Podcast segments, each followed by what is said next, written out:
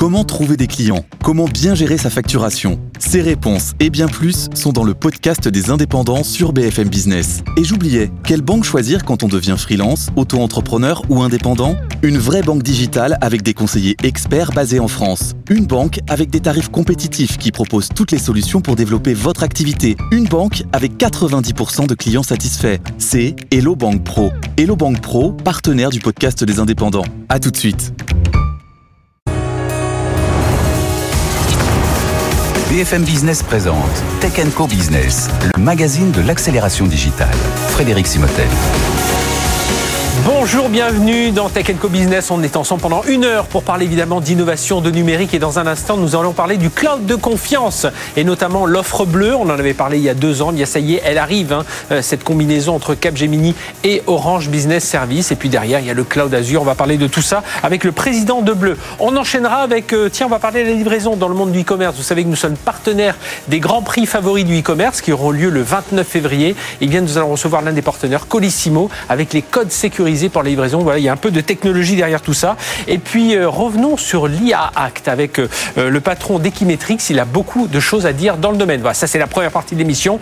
Deuxième partie, on va parler cybersécurité. Trois grosses actus. On a Michel Vandenberg, vous le connaissez, c'est l'ancien patron d'OBS, euh, le patron du cybercampus. Il vient du campus cyber. Il vient de racheter une entreprise qui s'appelle Seclable. On aura Jérôme Billois de Wavestone qui va venir nous parler de la cybersécurité et du green. Voilà, il faut relier les deux aujourd'hui. Et puis Hervé Amar, président du groupe Qui va nous parler de l'espionnage en entreprise. On va vous faire un package de tous ces sujets pour parler cybersécurité. Allez, restez avec nous. C'est pendant une heure, c'est sur BFM Business. BFM Business, Tech Co Business, l'invité. Notre invité Jean Koumaros, bonjour. Bonjour. Jean, merci d'être avec nous. Vous êtes président du cloud de confiance bleu. Voilà cette offre dont on parle depuis un moment. Donc, alliance entre Capgemini euh, et euh, Orange Business Service, et puis euh, qui s'appuie sur les services de, Microsoft. On le disait hors micro. Voilà, Microsoft n'est pas actionnaire. C'est vraiment les deux les deux têtes de pont, c'est Orange Business Services et et Capgemini. Donc, premier service attendu pour la fin de l'année. On va on va en reparler d'ici un instant. Vous adressez aux entreprises, aux organismes public. Euh, Secnum Cloud, on va en parler aussi, ce sera en 2025. Euh, voilà, dites-nous voilà les premiers pas. Qu'est-ce qui est compliqué? Parce que l'annonce, c'était il, y a 18 mois. Qu'est-ce qui est compliqué à mettre en œuvre comme ça quand on a quand même deux sociétés établies dans le domaine? Euh, Vous appuyez sur les services Azure qui existent et on se dit, mais ça, pourquoi ça va pas plus vite? Quelques mots en complément de votre introduction peut-être. Donc Bleu, vous l'avez dit, c'est un nouvel acteur du cloud mhm. en France. C'est une société française qui est fondée et détenue par deux grands groupes français qui sont leaders dans le numérique, les groupes Orange euh, et Capgemini. Et vous en avez parlé aussi, la vocation de Bleu, c'est de développer un cloud de confiance qui vise euh, la qualification SecNum Cloud 3.2 mhm. euh, de l'ANSI. Et la particularité de Bleu, c'est que dans ce cloud de confiance, Bleu mettra à disposition de ses clients les services de Microsoft, Microsoft Azure et euh, Microsoft 365. Euh, D'accord. Alors, pour revenir à votre question, euh, qu'est-ce qui est compliqué? C'est une première Bleu. Oui. C'est-à-dire que c'est la première fois que on aura accès à la technologie, aux solutions Microsoft mhm. offertes par un tiers. Ce tiers est en bleu dans un cloud de confiance. Donc sur un plan technologique, euh, ça nécessite un certain nombre de travaux d'engineering préparatoires par Oui, parce qu'il faut que ce soit bien une offre euh, voilà, différente de celle que, que, que peuvent proposer Capgemini ou, ou OBS qui travaillent, j'imagine, en parallèle avec Microsoft. Alors, ce ne sera pas une offre différente de Microsoft, parce que l'objectif de Bleu, c'est d'offrir dans son non, ce, que, ce, que je, veux dire, c'est elle, elle, doit être, euh, elle doit être adaptée à, à l'ambition de Bleu. Quoi, c'est pas, c'est pas la, Microsoft peut commercialiser ses services à côté, euh, peut-être avec Capgemini, peut-être avec OBS euh, dans certains cas. vous, voilà, il faut quand même configurer tout ça pour que ça rentre dans votre cahier des charges. Alors, Microsoft continuera de commercialiser ses services avec des partenaires comme Capgemini, mhm. Orange et d'autres. Nous, ce qu'on commercialisera en tant que bleu, c'est les services de Microsoft, Azure et Microsoft 365, un miroir aussi fidèle que possible de ce que Microsoft offre dans son cloud public, mais on l'offrira dans un cloud de confiance qui vise la qualification Secnum Cloud 3.2 de mhm. l'ANSI. Donc on l'offrira de manière totalement déconnectée et étanche de Microsoft eux-mêmes. Ça, veut dire que tous les salariés, parce que dans, dans tout ce, euh, cette partie cloud de confiance, voilà, c'est des salariés qui sont droit européen. Enfin voilà, il y a tout un, il y a à la fois la partie technique, mais il y a la partie euh, humaine, administrative et la partie humaine aussi qui, est importante. Il hein. faut, faut, bien comprendre ça aussi. C'est exact. Donc l'ANSI a fait un gros travail. L'ANSI, agence nationale de sécurité des systèmes d'information, a fait un gros travail pour développer un référentiel qui s'appelle Secnum Cloud. Il y a 270 critères là-dedans. Euh, et il vise à s'assurer que un acteur qualifié Secnum Cloud offre toutes les garanties de sécurité opérationnelle, mhm. technique et juridique. Alors, qu'est-ce que ça signifie pour, euh, euh, pour des clients qui vont venir voir euh, soit Bleu, soit OBS, soit, soit Capgemini, dès que, hum, pour la commercialisation, donc soit ils, vont, ils viennent vous voir en direct et voilà, c'est clair, soit est-ce que OBS, Capgemini, si quelqu'un veut dire, voilà, moi, cette partie de, de ces services, cette partie de ces data, je veux qu'elle soit cloud de confiance, qu'elle qui ait ce côté souveraineté, là, les deux renverront donc vers cette offre, c'est ça l'idée? Alors, les deux et les autres partenaires euh, que euh, développera euh, Bleu. Hein. Donc, mhm. effectivement, Bleu a comme actionnaire Capgemini et Orange. Bleu souhaite développer des partenariats avec ces deux actionnaires, mais mhm. Bleu développera des partenariats avec d'autres intégrateurs. Avec des, éditeurs, avec des éditeurs, avec des éditeurs bien sûr, avec d'autres partenaires ESN. E mhm. oui. Et alors l'idée, c'est que cet écosystème de partenaires il renvoie vers bleu tous les acteurs qui détiennent et manipulent des données sensibles et souhaitent les mettre dans un environnement cloud de confiance, ce qui sera notre offre. Un environnement cloud de confiance, tout en ayant accès aux solutions Microsoft qui sont plébiscitées par les clients, mhm. comme vous le savez, hein, tant sur la partie Azure, qui est le cloud applicatif, que sur la partie Microsoft 365 Justement, par, rapport aux, offres, ce sera il y aura des offres euh, SaaS, IaaS, PaaS, software de service, infrastructure de service, plateforme de service. Enfin, l'idée c'est ça, c'est de rester quand même dans, enfin, dans, dans le type d'offre qu'on peut offrir vers le cloud, si ce n'est que votre particularité, ce sera d'être dans cette partie de confiance. Effectivement, l'objectif c'est d'offrir un miroir de ce que offre euh, Microsoft dans son cloud public. Donc il y a une couche IaaS qui permet aux clients de stocker leurs données, qui leur permet d'accéder à de la puissance de calcul. Il y a une couche PaaS qui mhm. offre finalement tous les outils qui permettent de développer et d'opérer un système d'information, hein. donc euh, des bases de données, mhm. des serveurs d'application, des outils d'analyse.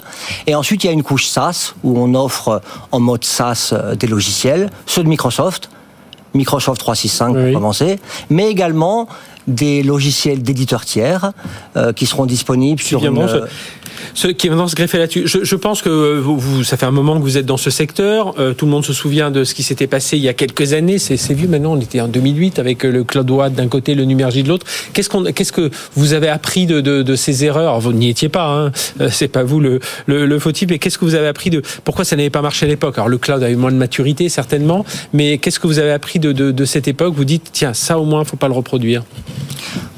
En effet, j'y étais pas.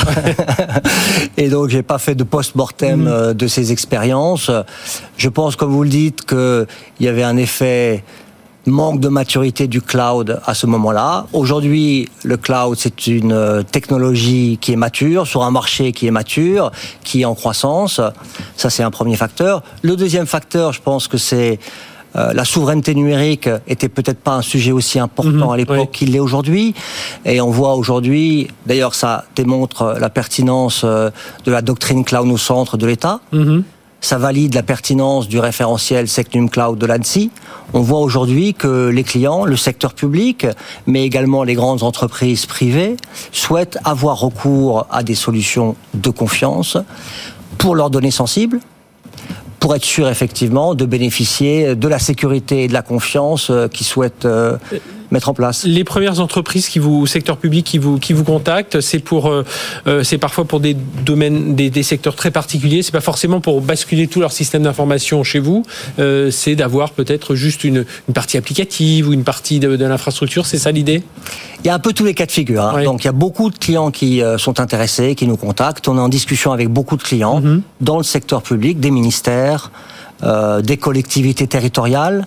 Hein, des départements, des mairies, euh, des hôpitaux, des agences publiques, Euh, alors il y a un peu tous les cas de figure. Je dirais qu'il y en a beaucoup qui sont intéressés par les solutions Microsoft 365. Oui, oui. Voilà.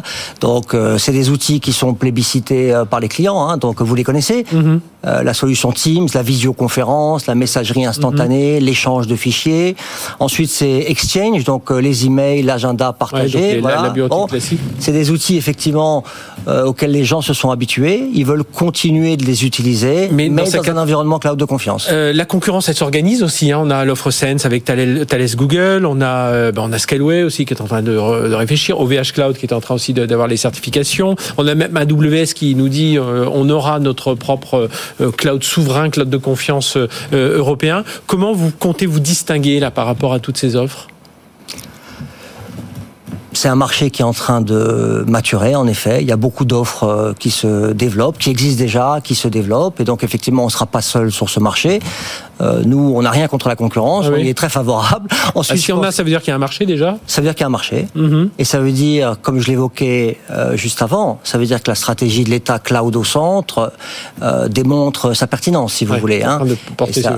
Oui. Alors, on a entendu effectivement des gens qui étaient sceptiques sur cette stratégie, sur la notion de cloud de confiance, Mhm. sur le référentiel Sectum Cloud. Force est de constater effectivement que beaucoup d'acteurs aujourd'hui veulent s'y conformer. Et je pense que c'est une bonne nouvelle. Alors, sur ce marché, il faudra que chacun fasse valoir ses atouts. Euh, les atouts de Bleu, c'est d'abord, je pense, la force et la confiance que confèrent ces deux actionnaires, hein, donc Capgemini et Orange, je le disais, qui sont deux grands leaders français euh, du numérique. Et puis ensuite, je pense que c'est le caractère état de l'art des solutions qu'on proposera avec Microsoft Azure et la suite euh, de productivité et de collaboration Microsoft 365. on, on- on a les investissements. on a- vous aviez communiqué sur les investissements Euh, On n'a pas communiqué. pardon. Ces investissements qui sont très conséquents, Là- côté là- Microsoft Et et, côté- côté actionnaire également. D'accord. Et là aujourd'hui, vous êtes euh, une trentaine de personnes, hein, c'est ça On est une trentaine de personnes en effet. On vise de recruter 100 de plus avant la fin de l'année. Bon, eh bien voilà, l'appel est lancé.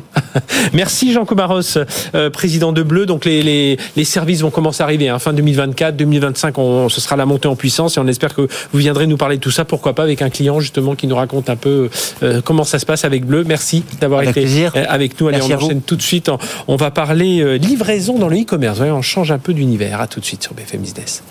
BFM Business partenaire.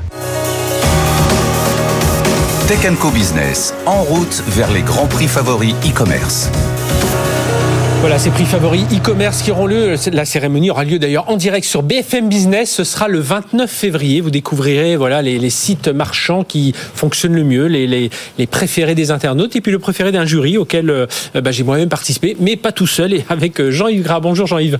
Bonjour Frédéric. Merci d'être avec nous, directeur général de Colissimo, donc filiale de la Poste dédiée à la livraison. 465 millions de, de colis livrés euh, l'an passé, euh, 2 milliards 5 de, de chiffre d'affaires. Et justement, on va parler avec vous d'une technologie de livraison avec un, un code sécurisé, alors pour limiter le vol, le- la, la fraude. Il faut quand même savoir qu'aujourd'hui, je regardais vos chiffres, hein, 95% des plus gros e-commerçants proposent la livraison à, à domicile.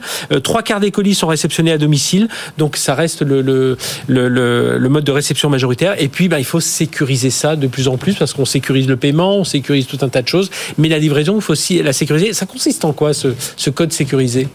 Bah, comme vous le savez, Colissimo, c'est bien le leader de la livraison aux particuliers. Et puis on offre, on offre une gamme qui est la plus complète du marché.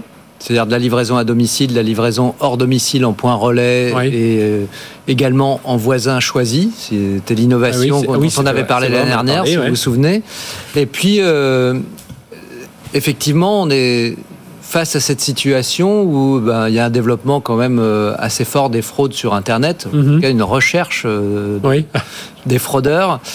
Eh bien, nous, euh, nous proposons maintenant la livraison la plus sécurisée euh, du marché parce qu'avec euh, ce code que nous mettons en place, nous le lançons la semaine prochaine. Eh bien, comment ça fonctionne? Vous livrez, vous le savez, avec, on peut proposer des livraisons avec signature. Donc cette signature, elle sécurisée que très moyennement, puisque Oui. euh, évidemment vous faites une croix et ça pourrait passer. Ça passe, ouais. Donc là, l'idée, c'est de digitaliser cette euh, signature en proposant, bah, finalement, lorsque vous faites vos achats sur Internet, euh, vous donnez votre adresse email, vous donnez vos coordonnées au e-commerçant, et lui vous dit, vous choisissez la livraison sécurisée, ce qui est quand même intéressant lorsqu'on achète un ordinateur, Oui, un téléphone sûr, oui. portable, enfin des biens à valeur, c'est quand même très intéressant. Mhm. Eh bien, euh, vous recevez de la part de Colissimo, qui a tout digitalisé avec les e-commerçants jusqu'aux particuliers, vous recevez un code à six chiffres, euh, alphanumérique, ou et ou un, QR code sur euh, votre mail la veille.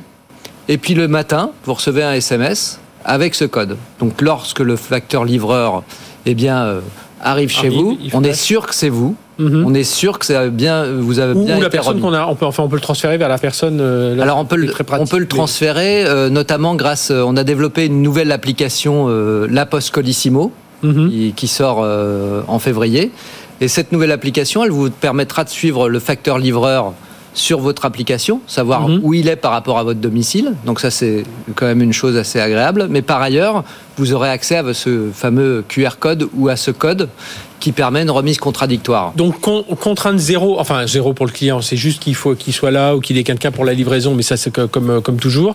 Par contre pour lui, voilà rien rien à faire de plus, il a juste ce code et on commence à être habitué parce que les applis bancaires euh, euh, proposent un peu ce genre de choses. Côté La Poste, c'est- quelque chose qui est euh, comme vous le disiez, il faut le mettre euh, enfin côté La Poste Colissimo, c'est-à-dire faut mettre ça en place avec le e-commerçant, enfin le- toutes les API euh, technologiques qu'il y a derrière. Euh, en fait, on a, non, on a tout qui est, qui est prêt et qui Mhm. est en place. Effectivement, nous, on est connecté à tous les e-commerçants, puisqu'on travaille quasiment avec tout le Ah oui. marché hein, chez Colissimo. Et puis, avec, euh, c'est eux qui ont les données de destinataires, puisque quand vous commandez, c'est eux qui récupèrent ces Et données. vous, c'est un service les que vous leur proposez en plus, euh, c'est un service La Poste Colissimo que vous proposez en plus à ces e-commerçants. Exactement, c'est un service euh, nouveau que nous proposons et euh, qui permet de sécuriser. Alors quand je vous dis ça permet de sécuriser, c'est qu'on a testé avant de lancer au niveau national partout. On a testé pendant 10 mois sur 500 000 colis et on a réduit les contestations de livraison de, par 2,5. Ah oui. Donc c'est quand même une... euh, quand il y a contestation, c'est souvent qu'il y a un problème et Mhm. euh, bon, on peut supposer, on Oui, sait et pas puis on ne sait jamais qui, qui- qui est vraiment le coupable. Si c'est Voilà, c'est voilà, soit faut- il y a la bonne foi euh, de l'un contre la sur toute la chaîne, ça peut être un problème. Euh, dernier mot parmi les prochaines innovations que vous nous préparez, euh, Colissimo. Bien, j'ai plein d'innovations à vous présenter dans la- l'application euh, nouvellement euh, générée de Mhm. l'application La Poste Colissimo, qui propose beaucoup de nouveaux services. Je vous ai dit euh, su- suivre son colis et savoir bah, c'est à quelle distance de votre domicile. Mhm. Donc, bah, si vous avez une petite course, vous savez où, aller. Donc, il y a ce type d'innovations qui sont euh, Voilà, en œuvre en 2024. pour simplifier la vie des consommateurs, c'est toujours l'idée. C'est tout le sujet. Colissimo proposait l'offre la plus complète, l'offre la plus performante et puis la plus sécurisée maintenant, mais aussi surtout une expérience client qui est réussie parce que c'est ça le but de la livraison, Oui. c'est la réussir. 465 millions de colis quand même livrés. Je ne sais pas si vous vous rendez compte du, du volume euh, euh, livré chaque année et partout en France. Hein, c'est pas juste dans les grandes agglomérations. Merci Jean-Yves Gras d'être venu nous parler de, euh, de tout ça, directeur général de Colissimo. On vous retrouve hein, le 29 février. On En sera effet. ensemble sur la scène du Studio Gabriel pour euh, ces grands prix favoris du commerce avec un palmarès euh, assez euh, assez surprenant. Et vous allez voir, est très très intéressant avec vraiment beaucoup d'innovation. C'est vrai que quand on regarde le palmarès des années précédentes, le jury de la FEVAL s'est pas souvent trompé. Hein. On a toujours Non, c'est toujours assez remarquable et toujours sur la bonne tendance. Donc j'en connais les résultats, donc comme vous, mais il faut Voilà. attendre le 29 février. 29 février. Merci d'avoir été avec nous. Merci, Allez, on marque une très courte pause et puis on va parler d'intelligence artificielle. C'est tout de suite sur BFM Business. BFM Business, Tech Co Business, Startup Booster. Startup Booster, mais on va aussi parler de l'IA Act. Euh, avec nous, Jean-Baptiste Bouzige, bonjour. Bonjour. Jean-Baptiste, vous êtes président d'Equimetrix. Vous êtes un spécialiste, on dit Startup Booster, mais ça fait quand même 17 ans que vous êtes euh, Oui. là, plus de 400 collaborateurs, vous accompagnez les entreprises, évidemment, pour bien comprendre un peu, et je t'imagine que là, euh, elles ont encore plus de questions à se poser avec tout ce qui se passe depuis un an sur l'IA et l'IA générative, mais vous, ça fait quand même un paquet d'a- d'années que vous, vous suivez ces, ces entreprises, comment elles doivent utiliser leur data, comment elles trouvent des enjeux business.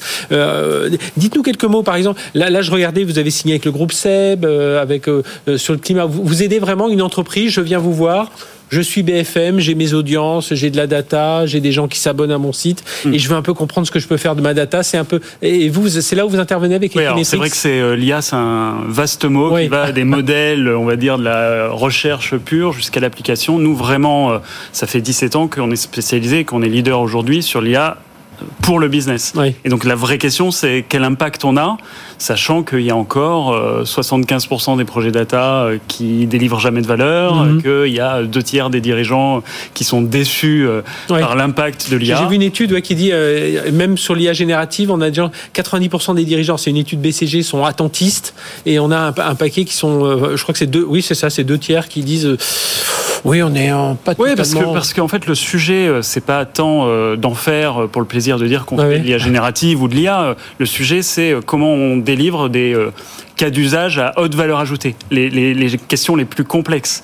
Euh, et ça c'est euh, là-dessus qu'on s'est spécialisé nous. Ah, alors donnez-nous Voilà. deux exemples. Là, je parlais de avec le groupe SEB par exemple, là, qui est tout Avec récent. le groupe SEB, euh, vous, vous avez, ben, quand vous pilotez un business model, vous avez à votre disposition des leviers qui sont euh, euh, très très variés, euh, qui vont du média, la pri- le prix, la promo, l'assortiment, etc.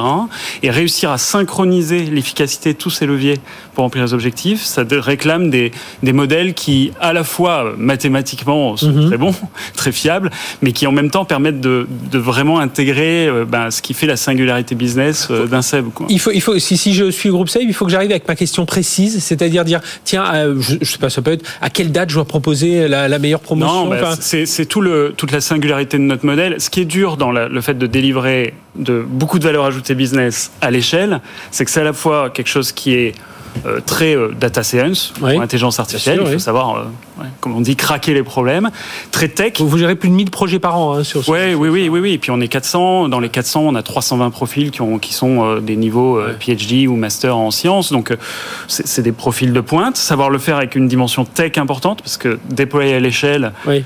c'est voilà, un des grands enjeux et c'est un, une des grandes limites aujourd'hui, ce qu'on appelle AI readiness, la, la préparation des entreprises à ça. Et puis un vrai côté business, change, etc. Et donc la meilleure façon de nous parler, c'est de nous poser des questions au business, en disant voilà à quoi ressemble mon business model. Et, et c'est ça la singularité du modèle, c'est d'avoir des gens, d'avoir 320 personnes qui parlent couramment deux langues, la langue du code et, et la langue du business. Et alors, euh, justement, euh, je, voulais vous avoir votre avis aussi parce qu'il y a hum, sorti une petite tribune autour de l'IA Act. Et justement, alors, l'IA Act, mais vous, vu évidemment sous l'angle que vous venez de donner, le, le côté enjeu business. Et euh, voilà, vous trouvez qu'il y a peut-être des choses entre l'ambition européenne qui vient un peu contredire ce qu'on pourrait avoir comme ambition en France? Enfin, Bah non, un peu, voilà, c'est ce marrant en parce que euh, j'ai l'impression d'être un peu à contre-pied sur ce sujet-là. Moi, ça me semble naturel de réguler. Oui. Euh, et en fait, quand- euh, beaucoup de monde sont d'accord. hein. C'est de la façon dont on le fait. oui, et je pense que plus on régule ex santé, plus on parle d'usage, moins on crée des choses qui reviennent à dire euh, remplir des questionnaires pour dire qu'on coche bien les cases. Donc en fait, ce qu'il faut questionner, c'est euh, pour la société, où est-ce qu'on veut avoir de l'intelligence artificielle Et ça revient à dire aussi où est-ce qu'on peut créer de la valeur ajoutée. Mhm. Si on a de l'algorithme pour avoir de l'algorithme ou pour faire juste de la productivité, Ouais. nécessairement, on se pose plein de questions, notamment euh, sociales, des, des emplois Mhm. que ça peut supprimer, etc. Si on se dit où est-ce qu'on peut créer de la différenciation, où est-ce qu'on le, le problème de la data depuis, bah, moi, ce que je pratique depuis 15-20 ans, c'est que on parle souvent de micro-optimisation. Comment avoir la pub en ligne qui va optimiser le Ouais. taux de clic, etc. Et ça, en fait, ça vous tend les business. Ça, ça fait perdre les espaces pour créer de la valeur. Et donc, il faut se poser la question de quel est le véritable ADN de ma boîte? Qu'est-ce que j'ai envie de réaffirmer? Et est-ce que là, un algorithme peut aider à ça Mhm. L'algo n'est jamais une solution. Oui, sûr. aider à ça, recréer de l'espace, recréer de la différenciation. Alors, je pense que la déception des, des, des patrons, ce dont on parlait tout à l'heure, ça doit souvent être ça, c'est de dire j'ai j'ai plein de data, j'ai des gens très intelligents, et puis euh, mais par contre si j'ai pas l'idée de, de ce que ce que je veux en faire, on, on va pas y arriver. Et alors pour vous, l'IACT.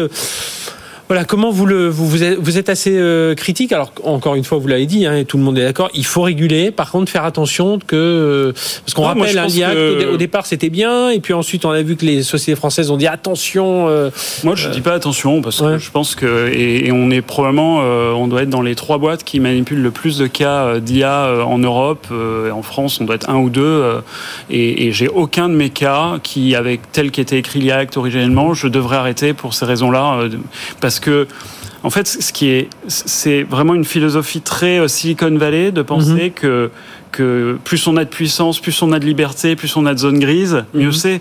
En fait, euh, faire de l'IA responsable et faire de l'IA qui marche pour le business, en fait, il y a beaucoup, beaucoup de points communs. Je vais prendre un exemple. Il y a quelque chose qu'on appelle l'interprétabilité en intelligence artificielle. C'est-à-dire les modèles boîte noire, être capable d'expliquer pourquoi on prend la décision. Mhm. Voilà. Il y a interprétabilité, explicabilité, il y a un côté Alors, on technique, entend- il y a on un entend côté ça beaucoup. aussi pour le client. On entend ça beaucoup dans les banques hein, pour Voilà. accorder un prêt, par exemple. On va lui expliquer Exactement. pourquoi c'est et, et oui, et des fois le régulateur l'impose. Oui. Euh, et, et en fait, des modèles explicables, c'est des modèles dans un contexte incertain comme aujourd'hui, c'est des modèles qui sont euh, plus résilients parce que quand le quand le contexte change, on voit pourquoi ça peut dériver, on comprend pourquoi. Mhm. C'est des modèles qui sont plus adoptés parce que quand vous êtes directeur marketing et qu'on vous dit le modèle a dit de faire ça, vous avez envie d'y croire, vous avez besoin de comprendre la mécanique.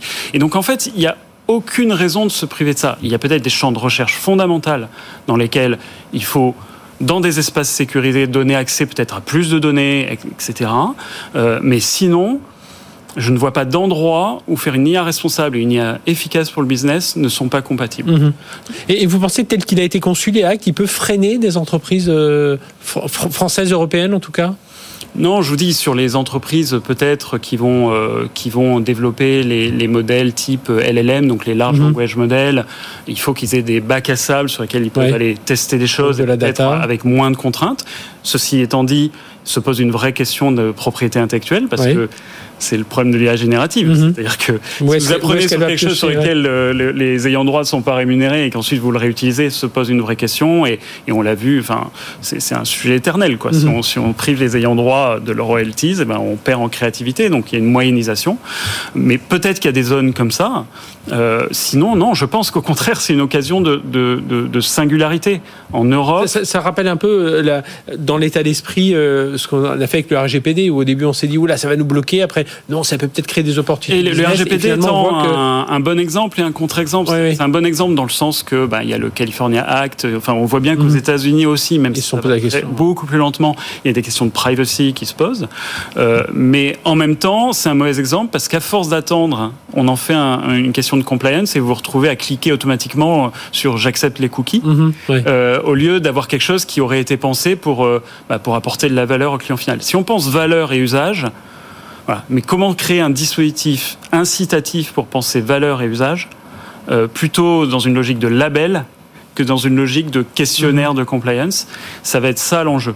Mais je pense que ça ne va pas priver de valeur les entreprises françaises parce que notre singularité, c'est les talents. Et donc les talents, leur singularité, c'est de savoir résoudre les problèmes les plus complexes. Mhm. C'est là où on peut fabriquer des champions mondiaux. Nous, c'est notre ambition. donc l'IA vient dessiner le cadre et puis ensuite voilà c'est à l'intérieur qu'il faut euh, Oui, savoir euh, à l'intérieur, savoir affirmer la valeur qu'on crée. Et, et je pense que le cadre de l'IA Act permet de, de, de forcer encore plus le trait sur ce qu'on est capable de créer. On est, on, on est assez développé aux États-Unis. On n'a aucunement à rougir de la valeur qu'on crée par rapport aux Américains. Les Américains sont très forts dès qu'il faut donner de l'échelle, de Mhm. l'accélération, dès qu'il y a besoin de capitaux et donc sur toutes les questions de, de cloud, etc. Sur la question de craquer ces problèmes, ces cas d'usage-là, on a une vraie force en Europe et en France en particulier. Et si on sait le faire ça en le déployant à l'échelle, on peut devenir un leader mondial. D'accord, oui, il y a encore tout, tout- tout reste à faire, mais voilà, contrairement à d'autres domaines comme le, le cloud ou d'autres secteurs, c'est pas du tout perdu, c'est ce que tout le monde dit. Merci Jean-Baptiste Bouzige d'être venu parler de tout ça, président d'Equimetrix avec un cas, hein, si vous nous écoutez euh, en radio, donc euh, vous êtes spécialisé dans, dans tout euh, la data science et l'IA appliquée aux enjeux business des entreprises, donc évidemment en ce moment, voilà, j'imagine que l'activité ne doit pas, ça ne va pas chômer chez vous. Merci d'avoir été avec Merci beaucoup. Allez, on marque une courte pause. On se retrouve juste après. On va parler cybersécurité avec nos trois invités. Suivant, c'est tout de suite sur BFM Business. BFM Business présente Tech Co Business, le magazine de l'accélération digitale. Frédéric Simotel. Voilà, deuxième partie de BFM Business avec un plateau sur la cybersécurité. Vous allez voir, on va aborder un peu plusieurs thèmes. hein. À la fois la, la durabilité, on va aborder l'industrie, on va aborder aussi l'humain avec nos trois invités. Je vous les présente tout de suite. La durabilité sera notamment avec Jérôme Billois. Bonjour. Jérôme, associé cybersécurité chez Wavestone, avec une étude faite avec l'ADEME, le campus cyber, d'ailleurs on a le président euh, avec nous, et puis, il y a, et puis Wavestone, mais bien entendu, sur euh, euh, la cyber et le green, comment être plus green quand on fait de la cyber, et c'est assez intéressant, parce que c'est vrai que c'est un, un, sujet auquel on pense pas forcément, mais ben, il va, ça va être demandé de toute façon à tous les responsables sécurité, donc autant, autant s'y mettre tout de suite. L'industrie, on va en parler avec Michel Vandenberg, bonjour. Bonjour. Michel, merci d'être avec nous. Donc, on le rappelle, hein, président fondateur d'Ateos, qui a été revendu à OBS. Du coup, vous êtes, venu, vous êtes devenu le patron d'Orange Cyberdéfense. Et puis, il y a quelques, plusieurs mois déjà, euh, vous avez lancé le Campus Cyber, cette initiative aux portes de Paris. C'est 25 000 mètres carrés toute l'élite hein, de la cyber est là, se rencontre, se croise dans les étages et puis bah, essaie de faire des solutions pour les entreprises. Et puis là, vous reprenez votre casquette d'entrepreneur hein, pour euh, euh, le rachat d'une société, société, qui s'appelle SecLab, spécialisée notamment dans les, la sécurisation des systèmes critiques industriels. On va en reparler dans un instant. Et puis avec nous, euh, Hervé Amar, bonjour. Bonjour. Hervé, président du groupe Hemming, spécialisé dans la performance globale des entreprises. Et vous avez fait justement une étude sur bah, l'humain, qui est toujours la, la faille hein, dans la cybersécurité. On essaie que ça se passe mieux, mais euh, vous, en tout cas, vous avez quelques chiffres qui nous parlent de tout ça. Alors, on va commencer. Tiens, on va commencer par euh, euh, par Michel. donc, Seclab, c'est une entreprise petite, hein, ils sont une vingtaine de personnes, euh, située à Montpellier, spécialisée, donc j'ai dit, dans les systèmes critiques industriels. Et bah, je sais pas, ils étaient peut-être venus un jour au campus cyber et vous êtes dit, allez, ils sont pas mal, suivons-les, et puis suivons-les, accompagnons-les, et j'y vais. Oui, en fait, c'est une pépite, c'est que là, voilà, et on fait de la, ce qu'on appelle la sécurité à balles réelles, c'est-à-dire que ce qu'on doit sécuriser, si ça fonctionne pas, ça peut avoir des impacts extrêmement importants sur des vies humaines, puisque les clients aujourd'hui de Seclab, c'est assez confidentiel, mais ce sont euh, des grands ministères, ce sont euh, des grands OIV. Mhm. euh, on supervise les centrales nucléaires, on supervise aujourd'hui la séparation entre le réseau de gestion et puis le réseau ferroviaire de la SNCF. c'est nous qui. On, voyait d'ailleurs dans, leurs actionnaires, il y avait enfin dans les actionnaires d'Efinvest, qui est le ministère des Armées, il y avait EDF. Enfin voilà, on était. Alors, dans les c'était une filiale de DF. Oui, Voilà, c'était une filiale de DF, d'accord. Qu'on a racheté et que, que j'ai fait rentrer dans mon tour de table, donc le mhm. ministère des Armées avec le fonds des Invest, euh, Thales et euh, la Poste, justement, pour construire quelque chose d'extrêmement souverain et montrer qu'on peut voilà, créer une entreprise française, un constructeur français et aller euh, créer, je l'espère, un leader européen. Avec euh, Guillaume Poupard, hein, tout le monde se souvient, ancien président, de, directeur général de l'ANSI, qui est aujourd'hui chez, chez Numspot, enfin Docapost Numspot, le, un des clouds de, de confiance français. Et le, le, euh, le but, donc, c'est porter cette offre euh, au niveau euh, européen. Mais juste, le produit, c'est quoi? C'est une sorte de firewall? En fait, c'est une appliance qui aujourd'hui permet de pouvoir. Donc, c'est un boîtier. Physique c'est un boîtier physique, c'est que de mhm. l'électronique, il n'y a pas de code du tout, et ça permet de re-rendre étanche un objet connecté, un serveur qui n'aurait pas dû être connecté. Voilà, donc pour justement retrouver justement cette sécurité de façon infaillible. L'exemple que je prends souvent, c'est toi, on a eu des attaques sur les hôpitaux, parce que tu as Ginette et la comptabilité qui a cliqué sur un phishing, tu as euh, l'IRM et euh, le système de radio d'hôpital, le système de soins qui ne mhm. fonctionne plus. Voilà. Donc nous, notre but, c'est de dire, on continue à faire ce que le serveur puisse envoyer toutes les informations qu'il doit envoyer, par exemple pour l'IRM, bah, les, les résultats auprès des médecins. Par contre, seul le mainteneur du matériel ne peut y accéder et personne d'autre ne pourrait y accéder. Voilà. Donc en fait, c'est de dire ce qui a été conçu, fabriqué pour sécuriser les actifs les plus sensibles de la nation, mais moi je le mets à disposition de toutes les entreprises, parce que eux aussi, avec euh, le fait que tout soit connecté, que, le numérique soit partout, ils ont des choses extrêmement sensibles.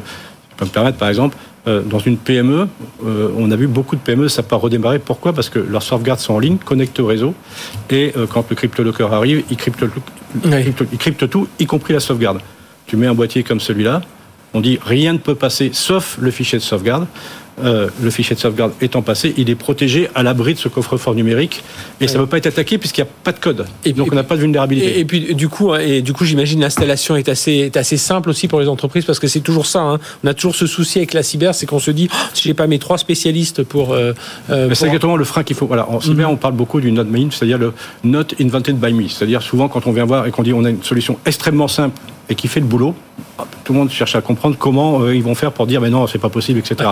Voilà, nous on fait bien ce qu'on doit faire, euh, on sécurise des actifs extrêmement sensibles et on la met maintenant à disposition de toutes les entreprises pour par exemple euh, isoler un réseau de COMEX. Voilà, tu vois, c'est des, choses qui sont de plus en plus demandées. Comment je peux faire pour isoler un réseau de COMEX? Comment je peux protéger un bâtiment intelligent? Voilà, nous on a vu au campus cyber, on s'est fait taper par l'ANSI parce que la GTB de l'immeuble était accessible la, GTB, pardon Gestion technique du bâtiment de l'immeuble. Les immeubles sont intelligents aujourd'hui. oui, oui, les et donc, il y avait un, firewall qui était là, mais personne pour s'en occuper. Donc, il était ouvert et c'était très simple de pouvoir rentrer sur les champs du bâtiment. une mauvaise pub. Hein. Voilà.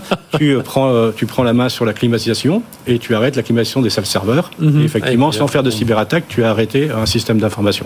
Donc, aujourd'hui, pour bien comprendre, hein, c'était dédié à l'industrie. Donc, on parle beaucoup d'industrie 4.0. Donc, ça, mais le but, c'est vraiment d'élargir à toutes les entreprises. On n'est plus uniquement chez, chez EDF, euh, dans, dans, dans C'est vraiment dédié, il n'y a même pas de commerciaux, es dédié vraiment euh, aux actifs extrêmement sensibles. Donc, mm c'est par exemple, on protège le système de euh, destruction automatique d'un lanceur de fusée. Voilà, par exemple. Voilà, tu vois. Et aujourd'hui, c'est de le mettre à disposition de tout le monde. Et, on revient dans un instant, parce que c'est aussi bah, c'est une vingtaine d'experts, et puis plus plus tard, c'est aussi un, un, moyen d'avoir cette souveraineté d'experts, enfin de les, de les, garder chez nous. On va revenir dessus dans un instant quand on va aborder le côté humain. Le côté green, c'est Wavestone, donc avec l'ADEME, avec le campus euh, Jérôme, qui sort une, une méthodologie, euh, alors avec des choses assez simples finalement, mais euh, de bon sens, et puis ben, qui permet à chacun de savoir si sa solution cyber et green parce que c'est vrai que c'est là autant on regarde euh, enfin quand on a un comex qui demande on va regarder le data center on va regarder ses serveurs on va regarder ses postes et puis les équipements réseau les équipements cyber euh, on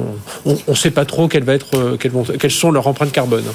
C'est exactement ça. On a donc travaillé dans le cadre du campus cyber sur l'initiative Cyber for Tomorrow et on s'est dit concrètement qu'est-ce que le RSSI le responsable de la cybersécurité peut faire pour agir sur finalement l'enjeu écologique qu'on voit tous aujourd'hui il y a les initiatives Green IT qui, était mentionné. Mhm. Euh, mais finalement, le RSSI, lui, il a un rôle à part. Pourquoi? Parce qu'il a la main sur les politiques de sécurité. Et c'est lui qui dit, pour garantir la sécurité, il faut faire les choses comme ça. Et en fait, la question, c'est est-ce qu'on ne peut pas les faire différemment en consommant moins de CO2, en consommant moins de ressources, à niveau de risque équivalent? Ça, évidemment, ce sont des équipements qu'on ne peut pas éteindre le soir et rallumer le matin. Non, l'idée n'est pas effectivement d'augmenter les risques numériques par rapport aux risques écologiques. Il faut, euh, si on a mis en place de la cybersécurité, souvent il y a des bonnes raisons. Voilà. Et donc l'idée, c'était de, de trouver, de construire une méthodologie qui n'existait pas à date, qui permet de mesurer l'impact carbone des mesures de cybersécurité dans une entreprise, dans une organisation mhm. publique. Donc ça va, ça va être quoi Parce que j'ai vu, alors il y a 700 mesures de cyber euh, issues, alors évidemment il y a tout un tas de standards internationaux, il y a 50 mesures, 5 thèmes euh, sur les plus consommateurs d'énergie. Euh, je voyais, je, voyais un exemple notamment, c'est les, les fichiers de, de log hein, qui indiquent mhm. un peu toutes les, tout ce qui se passe sur le réseau. Est-ce que c'est la peine de les stocker indéfiniment? Enfin, voilà, typiquement c'est ce en fait, quand je disais qu'il y a des choses très simples, ça, peut, ça peut aller jusque-là. on est parti du postulat finalement que la cybersécurité, il y a plein de mesures qui sont donc dans, les fameux standards. On s'est dit, il faut dégrossir le travail. Tous les RSSI, un par un, ils vont pas pouvoir le faire. Donc, on s'est assis autour de la table et on a pris les standards internationaux, les 700 mesures de sécurité les plus classiques, et on s'est dit déjà lesquelles consomment le plus de manière un peu théorique? Est-ce qu'elles consomment beaucoup d'ordinateurs, beaucoup de réseaux mhm. ou, pas beaucoup? Et on est arrivé à ça. Et ensuite, sur ces 50-là, on a retroussé nos manches, on est allé sur le terrain et on a mesuré l'empreinte carbone dans un certain nombre d'organisations pour identifier concrètement, réellement, finalement, les, les quatre zones sur lesquelles on peut agir dès aujourd'hui. Et chaque RSSI peut s'emparer de la méthode. Et d'ailleurs, on appelle aussi à ce qu'ils nous rejoignent sur le groupe de travail du, campus pour mesurer chez on eux. On peut la trouver où la méthode Soit sur le site du campus, sur le site de Wavestone. Wavestone ou euh, Voilà, oui, oui, sur le site de Wavestone. Et puis en, regardant euh, finalement Cyber Sustainability, qui est, le mot-clé mhm. euh, qu'on a mis en avant, on la trouve comme ça. Pardon. Oui, donc il y avait ces quatre piliers sur lesquels on peut agir. Hein, et il y a un pilier évident, c'est celui de la résilience. Oui. C'est finalement on duplique souvent les systèmes pour éviter que s'il y en a un qui se fasse attaquer, eh ben on, soit démuni, on en a un deuxième. Alors c'est sûr que ça, dès qu'on duplique, on consomme beaucoup, mais il y a des manières de dupliquer plus intelligentes. Et on a réussi à mesurer des économies euh, justement de carbone autour de 10%. Mhm. Euh, donc ça ne fera pas tout, mais c'est une pierre. C'est déjà ça. Euh, j'imagine, Michel, bah là on est dans l'enjeu du campus cyber, enfin notamment, c'est ce type d'offre. Et puis, évidemment, l'enjeu green, on, bon, on, le regarde un peu de loin quand on est dans la cyber, mais euh, non, aujourd'hui, euh, de toute façon, on va demander des critères. Hein, ah, mais c'est demandé de plus en plus, même dans les appels d'offres aujourd'hui, sur lesquels on répond. Et euh, dans le choix aussi du campus, on, est parti, nous, sur un bâtiment, justement, qui avait toutes les normalisations mhm. en termes de consommation, etc. etc. Voilà. même, on voit aujourd'hui les constructeurs, même en cybersécurité, commencent à avoir des boîtiers qui sont en alu, à faire ce qu'ils consomment de moins en moins, etc. à les réduire aussi en, en, termes de taille. Donc voilà, c'est un sujet. Ce qu'il fallait, c'est guider un peu évident. Les, Il fallait le guider, l'amener, euh, et on a un groupe de travail qui est assez actif là-dessus. On travaille aussi avec Numéum sur le sujet, voilà, donc pour pouvoir justement embarquer un petit peu tout, le monde numérique. en disant... leur, leur, offre, je sais plus, c'est et, et les personnes qu'il faudra embarquer aussi, c'est ceux qui écrivent les normes, ceux qui écrivent les, les réglementations, euh, parce que des fois ils les écrivent de manière qui font que ce n'est pas possible de mettre en œuvre une cybersécurité qui soit vraiment green. Mm. Et donc je pense qu'il y a vraiment un travail de l'écosystème et c'est pour ça qu'on utilise ce relais du campus parce que tous les acteurs sont là. Euh, il y a les RSSI, il y a les fabricants de matériel, il y a les régulateurs, il y a les chercheurs. Tout le monde est là. Voilà. Et on a besoin de réfléchir collectivement à ce sujet euh, pour progresser petit à petit et finalement améliorer euh, l'empreinte carbone de la cyber. Voilà, ben on complète tout ça. On a parlé d'une appliance euh, techno, on a parlé là de green. Et avec vous, euh, Hervé Amar, donc je le rappelle, vous êtes président du groupe Heming. Vous accompagnez les entreprises justement dans euh, voir leur performance, leur performance green aussi, j'imagine. Et alors, vous êtes intéressé une, une étude, vous avez regardé l'espionnage, le piratage, le vol de données. Donc, 85% des entreprises sont touchées. Je pense que tout le monde ici est d'accord pour le dire. Et alors, qu'est-ce qui, qu'est-ce qui vous a remarqué, enfin, qu'est-ce qui vous a un peu interpellé dans l'étude que vous avez menée? En fait, ça fait cinq ans qu'on mène une étude sur le sur l'innovation, une, étude internationale. On, interroge à peu près 1000 entreprises, 1000 chercheurs, et on leur pose la question de comment elles évoluent en termes d'innovation, qu'est-ce qu'ils prévoient de faire. Et dans ce cadre-là, on a été de plus en plus sollicité sur les risques et le fait d'être copié, le fait que de, de perdre l'exploitation d'une licence, de perdre l'exploitation d'un brevet, de ne pas pouvoir, euh, d'avoir pire, d'avoir des brevets qui soient déposés sur des inventions de certaines personnes. Oui. Et, et, là, on s'est rendu compte en fait que le monde est en train d'évoluer. Et quand on voit, c'est grosso modo à chaque fois, on a un, un, gros tiers des entreprises qui ont été soit piratées, soit piratées par des ressources humaines, oui. c'est-à-dire des ex-salariés, des salariés actuels, des partenaires. Mm -hmm. Des gens avec qui on n'a pas signé un NDA, un, un, un accord de confidentialité un ensemble d'environnements qui fait que dans un monde où on est de plus en plus ouvert sur l'innovation, je travaille avec des sous-traitants, je travaille avec des co-traitants, j'ai des partenaires dans mon environnement avec qui euh, je travaille. Je suis ouvert à cette notion d'open innovation parce que j'ai besoin de tel ou tel savoir-faire. Mm -hmm. Je vais aller faire des mais consortiums. Je, mais je n'ai pas réglé. Parce que je disais ça. Hein, réglé, 30, en fait. 38% des entreprises ont partagé des informations de recherche confidentielles avec des partenaires sans accord de sans de accord de confidentialité. Oui. C'est-à-dire, je n'ai pas réglé. Et, et pire, c'est que je ne sais pas aujourd'hui dans l'évolution qui a fait quoi. Oui. C'est-à-dire que quelques années plus tard, j'ai participé à un projet collaboratif.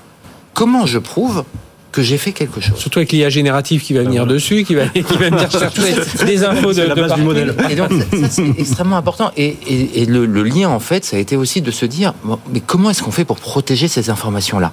Y a-t-il des possibilités de protéger?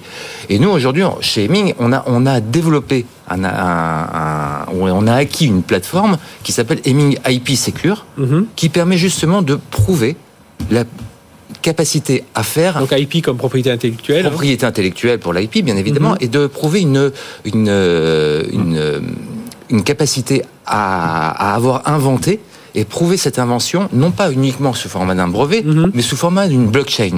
La blockchain, c'est quoi? C'est la capacité à, et je ne vais pas vous l'apprendre à vous, vous le connaissez mieux que moi, bien évidemment, mais c'est la capacité à prouver cette preuve d'antériorité sur, sur un sujet, sur un donné, sur une data. Et c'est comment je ça. vais protéger ma voilà. data. C'est, que... Je suis dans l'innovation, je suis euh, allé omnubilé par, par avancer dans mon secteur, par avancer vite parce que je vois qu'il y a de la concurrence et je pense pas assez à ces accords de confidentialité. Je et vous, c'est là où vous dites, bah oui, bah, je pense pas notre étude le montre et nous, on peut vous accompagner dans Je ne pense pas à mes accords de confidentialité, mais je pense pas aussi à savoir qui a fait quoi au fur et à mesure du projet. -hmm. Je ne pense pas aussi à savoir comment est-ce que je vais prouver que demain, il n'y a pas quelqu'un qui va déposer un brevet sur mon mmh. idée oui. et qui va me demander ah, des redevances, voire qui va m'interdire de travailler sur ma propre invention. Mmh.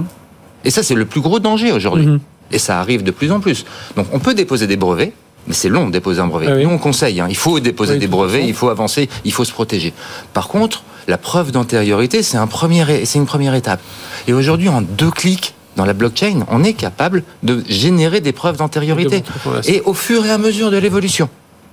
Et c'est ça qui est intéressant, c'est de se dire, messieurs les chercheurs, messieurs les gens qui font de l'innovation, au fur et à mesure de vos innovations, chacun peut contribuer mettez ça dans la blockchain. Alors c'est moins développement durable euh, de, le faire au fur et à mesure, on est, on est bien d'accord, mais par contre ça protège cette antériorité. Et cette antériorité, c'est quoi? C'est une propriété non pas mhm. industrielle, mais une propriété intellectuelle. C'est un, un, droit d'auteur mhm. qui permet potentiellement de ne pas avoir de problème demain oui, c'est un autre point important. Hein, dans la, cyber, évidemment, il y a les, les failles, les piratages et tout ça. Mais là aussi, ben voilà, tout simplement, la donnée qui, qui fuite pas forcément mal intentionné. Hein. Euh, on va, on va, on, peut trouver, voilà. Et je, dis d'autant plus avec l'IA générative qui peut aller piocher euh, sur ce. Bah oui, finalement ça fonctionne, Michel. Bah c'est vrai, c'est bien pour ça que des, grandes entreprises aujourd'hui qui mettent en place des moteurs d'IA leur fait dans des patents qui soient privés justement pour s'assurer qu'aujourd'hui tout ce qu'ils font soit pas partagé avec leurs concurrents. Donc, euh, mais, mais je reviens, euh, par exemple, dans l'acquisition que j'ai fait de Seclab, moi, effectivement, ce qui m'a coûté le plus cher, c'était de racheter l'IP et de racheter le brevet, parce que j'étais certain que ça avait été bien fait par EDF mhm. et que j'étais le seul à pouvoir utiliser la propriété intellectuelle et tout le développement qui avait été fait pendant dix ans. Donc c'est clé et je pense que c'est pas naturel pour un, entrepreneur qui, euh, qui, qui, qui, démarre sa technologie de euh, passer le temps à pouvoir se protéger par la suite parce qu'effectivement euh, il y a des, personnes qui sont moins bien intentionnées ils se disent tout compte fait c'est bien ça n'a pas été déposé je récupère et je dis que c'est moi qui l'ai créé mhm. donc euh, je pense que c'est clé et puis je pense que de savoir si on revient un petit peu sur ce que vous cherchez de savoir d'où ça vient c'est extrêmement important. Voilà, si on revient sur l'IA, j'étais hier avec le patron d'une très grande banque qui me disait, nous aujourd'hui, avec l'IA, on est capable de savoir, par exemple, que les attaques sur les banques, ils viennent plutôt des téléphones portables de tel opérateur et de tel euh, type de compte en banque. Voilà, c'est des choses qui commencent à, découvrir. je ne citerai pas les noms, mais c'est quand même assez intéressant de se dire, tiens, les pirates, en fait, ils ont un opérateur favori et ils ont aussi une banque sur laquelle c'est peut-être plus facile de pouvoir créer ce qu'on appelle des mules, des comptes, etc. Voilà. Donc l'IA va nous amener beaucoup de choses. Il ne faut pas se leurrer, bien servir de l'autre côté aussi. Mhm. Ah oui, c'est souvent une course Cyber IA et IA for Cyber. Exactement. Les deux sont. Euh, Jérôme, sur ces sujets-là Oui, ah bah là, sur l'intelligence artificielle, c'est clair que c'est une révolution mhm. des deux côtés. Hein. Euh, à la fois sur la défense et la capacité à ingérer plein de données et à en tirer quelque chose. Euh, et, aussi pour le côté de l'attaque, parce que, alors évidemment, les cybercriminels peuvent s'en servir, mais ce qu'ils font aujourd'hui n'est pas complètement révolutionnaire. C'est juste une, accélération finalement de ce qu'ils font. Le vrai enjeu, c'est qu'on voit des IA être déployés dans les grandes entreprises partout, euh, en interaction avec les clients, dans des chatbots, dans des systèmes métiers euh, comme citait Michel à l'instant, et mais finalement, les cybercriminels, eux, ont des nouvelles manières d'attaquer ces intelligences artificielles. Ils peuvent les empoisonner, euh, ils peuvent leur, leur, tirer les verres du nez quelque part, mhm. leur faire dire n'importe quoi. Les empoisonner, c'est-à-dire balancer des mauvaises données à l'intérieur. Et puis ben, on sait que l'intelligence artificielle, elle l'apprend. Alors, soit elle apprend à sa création, soit elle apprend au fil du temps. Et si justement, ben, on parlait d'un système antifraude, si les fraudeurs ont accès aux données d'entraînement, ils peuvent enlever leur schéma d'attaque de cette base de données d'entraînement. Et donc il y a toute une chaîne de sécurisation à mettre sur l'IA, que ce soit très en amont sur les données qui vont justement servir à l'entraînement, que ce soit sur le fonctionnement au quotidien, qu'est-ce qui rentre dedans, et sur ce qui mhm. va sortir. Et c'est une révolution pour les RSSI aujourd'hui, parce que tous les processus, tous les outils qu'on a en place ne sont pas adaptés à l'IA. Et donc on est en pleine phase de réinvention. On travaille aujourd'hui, nous, avec une quinzaine d'entreprises, à, à changer leur processus d'analyse de risque, à changer leurs outils de cybersécurité pour les adapter à ces nouveaux enjeux. Et donc, euh, l'IA, enfin voilà, comme vous allez l'aborder justement avec, euh, avec Heming, euh, Hervé alors l'IA, c'est pour, en, tout cas sur la structure de conseil, c'est extrêmement important en tant qu'entreprise, mais chez nos clients, on le voit de plus en plus. L'IA devient un, un, un investissement majeur de du baromètre de l'innovation. On le voit dans les enquêtes qu'on a pu faire. Toutes les entreprises aujourd'hui ont alloué un budget extrêmement important à l'IA. Et, par rapport justement à ce, sujet de, du, vol de données, du piratage, donc c'est là, c'est alerter un peu euh, justement les, patrons de R&D, enfin les chercheurs et tout ça. Alors ça, aujourd'hui, je pense que c'est possible. Nous, on n'a pas aujourd'hui la, réponse sur, euh, sur, sur ce genre de, sujet, mais effectivement, je pense que c'est euh, un, un axe majeur de, de développement futur, de pouvoir capter l'information, de savoir qui a copié quoi, qui est mhm. où et comment est-ce qu'on peut avoir euh, de, de l'information, bien évidemment. Alors je, alors je reviens aussi sur, parce que je dis voilà durabilité. Euh, euh, là on a les droits euh, intellectuels, on parlait de, de, de, des systèmes industriels, mais autres parce qu'on voit que justement c'est que là va pouvoir s'adresser à tout le monde. Le but aussi de de vous tous dans vos différents domaines, c'est de bah, de retenir un peu tous les talents en cyber. Enfin j'imagine Michel Seclab, le but c'est que bon si c'est à Montpellier, oui s'ils sont à Montpellier, s'ils sont bien là-bas, on va peut-être pas même pas les faire voilà. même pas les faire venir sur Paris, ils sont très bien mm. là-bas, mais le but but, c'est quand même de, de, conserver un peu ces, ces, ces talents aussi. Euh, euh... Oui, et puis c'est ce que je disais, retrouver notre souveraineté. Voilà, donc euh, il faut qu'on soit capable de pouvoir continuer à développer, à innover et à garder nos entreprises en France. Voilà. Mhm. Donc garder nos talents, garder nos entreprises, c'est bon, ça fait partie du projet de l'État, hein, c'est réindustrialiser et devenir plus souverain. Donc c'est ce que je vais essayer de faire à mon tout petit tout petit niveau. Voilà. Et le but, c'est de faire à ce que des entreprises françaises puissent être des leaders européen. Voilà, donc euh, moi je pense que c'est possible. Pour ça que je me suis relancé dans l'aventure. J'ai investi personnellement euh, beaucoup d'argent. Oui, parce, qu'on parlait, de, il y a Definvest, la Banque Postale, euh, Thales, mais aussi à titre personnel, oui. Oui, et puis voilà, je, suis majoritaire dans, l'entreprise mhm. et j'ai investi plusieurs millions d'euros. Voilà, donc j'y crois vraiment et je pense qu'un acteur français, aujourd'hui, c'est Seclab, la technologie, elle existe nulle part. Voilà. Donc, mhm. on peut aller sur tous les marchés européens euh, et même les Américains aujourd'hui ont parfois dans les actifs extrêmement sensibles installé nos technologies. Voilà. Maintenant, il faut qu'on nous donne les moyens de pouvoir aller facilement à l'extérieur. Je vais donner un petit exemple très rapidement. Euh, là, je suis sur un deal au Vietnam pour protéger les euh, barrages là-bas. Ok? Je suis contre. où, l'eau était un vrai, un vrai, un vrai Je suis contre des Américains qui mhm. proposent ce qu'on appelle des diodes. et nous, en France, les Américains ont déjà livré. Moi, on va dire ah bah non, il faut que tu remplisses le formulaire E268 que tu l'envoies en français au gars au Vietnam, qui le signe en français, qui te le renvoie. Et là, on me dit maintenant, il faut que ça passe en interministériel pour savoir si tu peux livrer. Donc voilà, il faudra qu'on assouplisse un petit peu tout ça mhm. pour permettre à des leaders français, à des startups français de pouvoir aller facilement à l'international. Petit message. Voilà, qui est, passé. on fera une petite découpe et on, projettera sur nos réseaux sociaux. Euh, Jérôme, le, côté green, durabilité aussi, bah, c'est un moyen aussi d'attirer. J'imagine qu'aujourd'hui, euh, les talents, enfin chez Wavestone, chez d'autres, on entend souvent ce sujet-là. Euh, ceux qui arrivent, ils veulent avoir ce, critère. Il faut donner du sens à ce qu'on fait au quotidien. Alors en cybersécurité, on y arrive quand même assez facilement parce qu'on voit bien, on lutte contre une menace qui peut toucher tout le monde. On est aussi là dans pas mal d'actions pour sensibiliser le grand public, sensibiliser l'ensemble de la société et on voit que ça peut avoir des effets positifs, mais c'est sûr qu'ajouter en plus cette dimension du développement durable est, un élément en plus euh, qui peut aider à, garder les équipes, à les motiver, à les faire, euh, à les faire progresser. Et puis protéger ces innovations, ce que vous nous avez expliqué. Hervé, Amar, merci à tous les trois. Jérôme Billois, associé cybersécurité chez Webstone. Donc cette étude que vous pourrez retrouver sur le cette étude, cette méthodologie que vous pourrez retrouver sur le site de euh, de Webstone, hein, menée avec Campus Cyber et l'ADEME pour savoir si justement vos, solutions de cybersécurité sont bien durables et puis on peut aller jusqu'à 10% d'économie quand même. Hein. donc c'est euh, c'est quand même à regarder de près. Euh, conseil d'aller sur euh, le site Daming AYMING si vous écoutez en radio, dont vous êtes le président Hervé pour justement. bon, il y a tout un tas de sujets, mais ce sujet-là de l'IP, on, on et, y et télécharger l'étude sur l'innovation. L'étude qui va interpeller certainement vos, chercheurs pour, protéger. Il y a les brevets, mais on peut les protéger aussi via la blockchain. Voilà. Et à, l'heure de l'IA, c'est quand même important. Et puis, on suivra l'aventure avec Michel Vandenberg, donc président du campus cyber et président désormais de SecLab, jeune pépite, enfin jeune pépite, euh, non, ils sont de 2011, c'est ça? tout à fait. Ah euh, euh, bah, sont encore jeunes, on va dire, oui.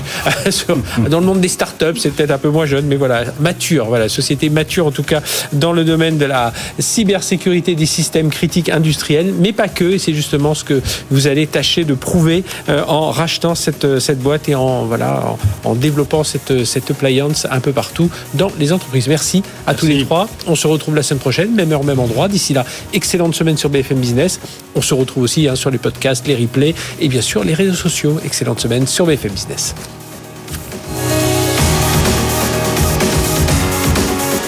Tech Business sur BFM Business.